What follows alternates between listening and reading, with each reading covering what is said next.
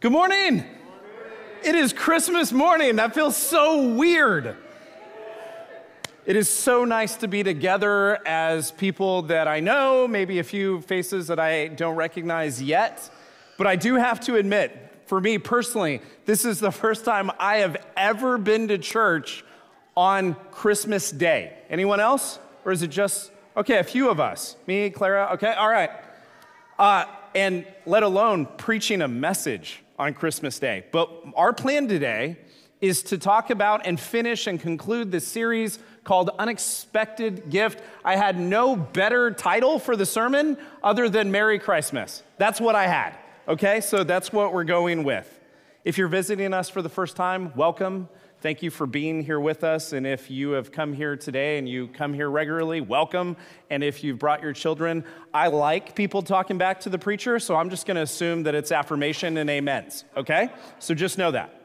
This morning, I'd like to take just a few moments in God's Word to remind us about why we celebrate Christmas. And this series, as I said, The Unexpected Gift, is a series that highlights the fact that while God from the fall of man made clear that there would need to be a Messiah to come and save God's people, God sent his gift of grace. And mankind really didn't understand or expect that gift to come in the form of God, taking off his royal robe and coming in the form of a baby, being tempted the way that we are tempted, and never sinning. Not only by not doing anything wrong, but by doing everything right. And what was Jesus' reward for his perfect life lived? He was put on a cross. Because those who studied the scriptures misinterpreted God's very words and in their pride could not believe a lowly carpenter's son could be the Messiah that was promised. But there was one who kind of understood. Someone that the scripture said was the greatest of all people born naturally. And it turns out that this man also was related to Jesus as a blood relative. Here's what it says Jesus speaking in Matthew chapter 11, verse 11 Truly I tell you, among those born of women, there has not risen anyone greater than John the Baptist.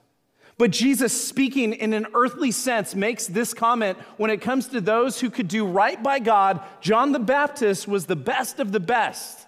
He was the best that the world has of those who were not physically God themselves. But John, the disciple whom Jesus loves, the apostle spoke about John the baptizer at the beginning of his letter and pointed out very plainly what John came to do. Here's what it says in, John chapter 1 There was a man sent from God whose name was John. He's not speaking about himself. He came as a witness to testify concerning that light, so that through him all might believe. He himself was not the light, he came only as a witness to the light. John the Baptist came to do something, and he was sent by God not to be the light, but to testify about that light, so that all people could be able to believe in the true light.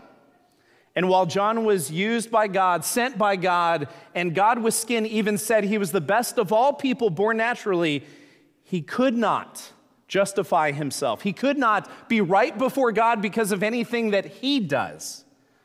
As Jesus continues in Mark, he says, Truly I tell you, among those born of women, there has not risen anyone greater than John the Baptist. Yet, whoever is least in the kingdom of heaven is greater than he.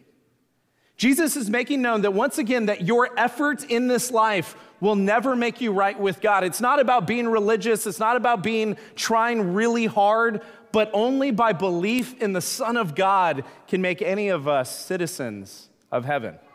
Now, John the Baptist, or the baptizer, because some people are like, ah, Baptist. John the baptizer, as some call him, was really the last of the Old Testament prophets who were pointing the way for who God would send to save his people. John came as a messenger to pave the way for the suffering servant that would come and stand in the gap for a world who could not work their way to God. And then Isaiah, the prophet, 700 years before Jesus was born to Mary, says in chapter 40 of his letter, a voice of one calling in the wilderness, prepare the way for the Lord, make straight in the desert a highway for our God. And then Malachi, the prophet, says it this way I will send my messenger who will prepare the way before me. Then suddenly the Lord you are seeking will come to his temple. The messenger of the covenant, whom you desire, will come, says the Lord Almighty. And then let's look at how the disciple of Peter, his name was Mark, as we studied in the book of Acts, he was also referred to as John Mark, says it in his letter as he begins his gospel account. In Mark chapter 1, he says, The beginning of the good news, that means the gospel, about Jesus the Messiah, the Son of God. Verse 2 As it is written in Isaiah the prophet, I will send my messenger ahead of you who will prepare your way a voice of one calling in the wilderness, prepare the way for the Lord, make straight paths for him. Mark quotes the prophets. He quotes both Malachi and Isaiah together because they're in agreement with one another. And then Mark continues, verse 4. And so John the Baptist appeared in the wilderness preaching a baptism of repentance for the forgiveness of sins. The whole Judean countryside and all the people of Jerusalem went out to him, confessing their sins. They were baptized by him in the Jordan River. John wore clothing made of camel's hair with a leather belt around his waist, and he ate locusts and wild honey. Hmm. Now, John the Baptizer, in the wilderness was preaching a message of baptism of repentance, but John knew that he was preaching an incomplete message, one that began what Jesus came to finish. He knew that people needed to understand their need, to understand their self centeredness, and needed to realize that this world would never satisfy for what they were looking for. But if we change direction, the text says, repent if we change our mind, if we turn our attention to Jesus, then we begin this Christian life. It is by faith that we come to Christ. And as I said last night in the Christmas Eve service, faith is not what you can do for Jesus. Amen. Faith is not what you can do for Jesus, but it is to look to Jesus. Mark's comments, both on John the Baptist's appearance and his diet, seem to be kind of messed up, right? Like if I started to speak about your appearance and your diet, people would feel like I was casting shade upon you. But that's not what Mark's doing here. He was mentioning the fact that John the Baptist was what? Simplistic. He was simplistic in his dress. He didn't need to show off. He didn't need anything other than what he could piece together on God's green earth. He had a simple message and he had simple appearance. He didn't need more than that because he didn't have more than that to do. He lived with what he needed, not what he wanted, because he knew he needed God, and so he lived with that in mind. Now, this is also evidenced by his diet. It's easy to see him as a crazy guy for eating insects and honey. Hmm.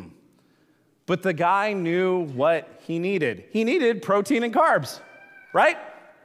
This was meat and potatoes, essentially. He ate what he gathered. He didn't need luxury because he knew his purpose to be a messenger of the one who was to come. Now, while I prefer the ribs and mashed potatoes that we're going to eat for Christmas, is that right, sweetie? Yeah, okay, good. I think she's like, we didn't get mashed potatoes. Ah! John the Baptist ate what he gathered. He didn't need luxury. And we will have this dinner tonight. And the way I dress, especially this morning, is in my pajamas and my Christian McCaffrey jersey. Go Niners. I absolutely idolize John the Baptist knowing his purpose and living with it on his mind as much as he did. Mark chapter 1, verse 7 says, And this was his message after me comes the one who is more powerful than I, the straps of whose sandals I am not worthy to stoop down and untie. John says, I baptize you with water, but he will baptize you with the Holy Spirit. John, without saying it a different way, was essentially the original Jesus guy who pointed everything to the Messiah. John knew that he wasn't anything in comparison to the coming Messiah, even though Jesus says that he was the greatest of all born naturally. But John knew he was only eligible for the kingdom of God, not because of his religion, not because of his good works, but because of his relationship with the Messiah. But like the series name suggests, while John the Baptist knew he was the precursor to the Messiah, even he, Jesus' actual cousin, was not sure that Jesus was the coming Messiah. Here's what it says in Matthew 11. After Jesus had finished instructing his 12 disciples, he went on from there to teach and preach in the towns of Galilee. When John, who was in prison, heard about the deeds of the Messiah, he sent his disciples to ask him, Are you the one who is to come? Or should we expect someone else? Even John, the last of the old covenant prophets, the messenger in the desert, who was personally related to Jesus as their moms were sisters, was not completely sure that his cousin was the one that was expected. Isaiah says it this way when it comes to regarding identifying who the coming Messiah would be. He says in Isaiah 35, Say to those with fearful hearts, Be strong, do not fear. Your God will come. He will come with vengeance, with divine retribution. He will come to save you. Then will the eyes of the blind be open and the ears of the deaf unstopped. Then he goes on in chapter 61 and he says, The Spirit of the sovereign Lord is on me because the Lord has anointed me to proclaim the good news to the poor. He has sent me to bind up the brokenhearted, to proclaim freedom for the captives and release from darkness for the prisoners. Isaiah had prophesied many hundreds of years prior to Jesus' earthly ministry about how you could and would identify the Messiah. And what does Jesus tell John's disciples? Matthew 11, verse 4. Jesus replied, Go back and report to John what you hear and see. The blind receive sight, the lame walk, those who have leprosy are cleansed, the deaf hear, the dead are raised, and the good news is proclaimed amongst the poor. Blessed is anyone who does not stumble on account of me. Jesus' point to what the prophet Isaiah said was the reality he was making he was making the, fa- the point that he was the one that isaiah had spoken about and he added he will cleanse leprosy and he will raise the dead. But i want to bring to your attention to the final thing that this text says. Blessed is anyone who does not stumble on jesus' account.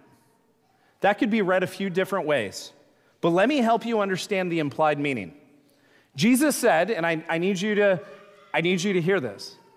Jesus says that the blessed are those that do not allow excuses of this world to ruin their walking with Him. The atheist, the agnostic, the people who claim to not have any faith have excuses, have offenses that they deem more trustworthy to believe than Jesus. And Jesus wants each of his followers to know that while excuses and questions will come up, to continue to look to Jesus by faith, not just for our salvation, but as He sanctifies and perfects us into His image, we will be blessed. Our faith will be strengthened and our Christ likeness will progress, but it's not going to be easy. Listen, it's not a sin to have doubt okay? It's just not. But it is sinful to allow those doubts to be more trustworthy to you than Jesus, the one who lived, the one who died, and the one who rose from the dead. But, church, this Christmas day, this last Sunday of 2022, I want to remind you that the gospel that we continue to preach to you all the time, that our gospel, the good news, is that while we were at our worst, Christ died for us. The perfect sacrifice, the perfect life lived, died a sacrificial death in my place to pay for my sins and to pay for your sins, past, present, future. And Jesus rose from the dead so that we, as his people, if we've trusted Christ, too can rise in eternity with him. Jesus rules and reigns, and many, among many, do not notice, do not care, do not believe. But you, church, you have been great, gifted with the greatest gift. And some of you have already opened presents this morning. Some of you are going to go home and open presents after the service, but you've already been gifted the greatest gift if you trust in Jesus, which is this it is the grace and the faith that you have with God, in God with skin, Jesus Christ, who we now have the opportunity to identify our lives by. And we will walk with Him he will guide us, He will lead us by His Holy Spirit.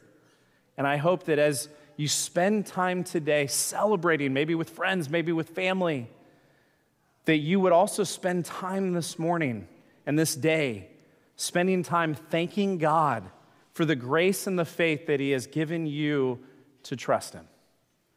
Malik, I'm going to invite you up.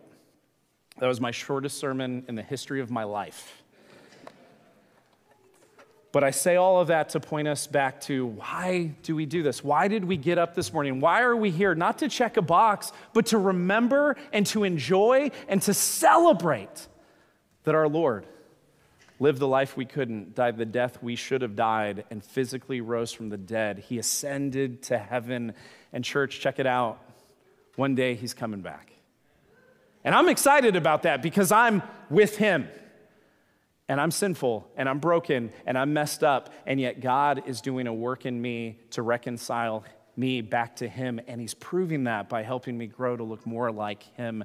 And so, if that's you today, if you have trusted Jesus, celebrate Him this morning.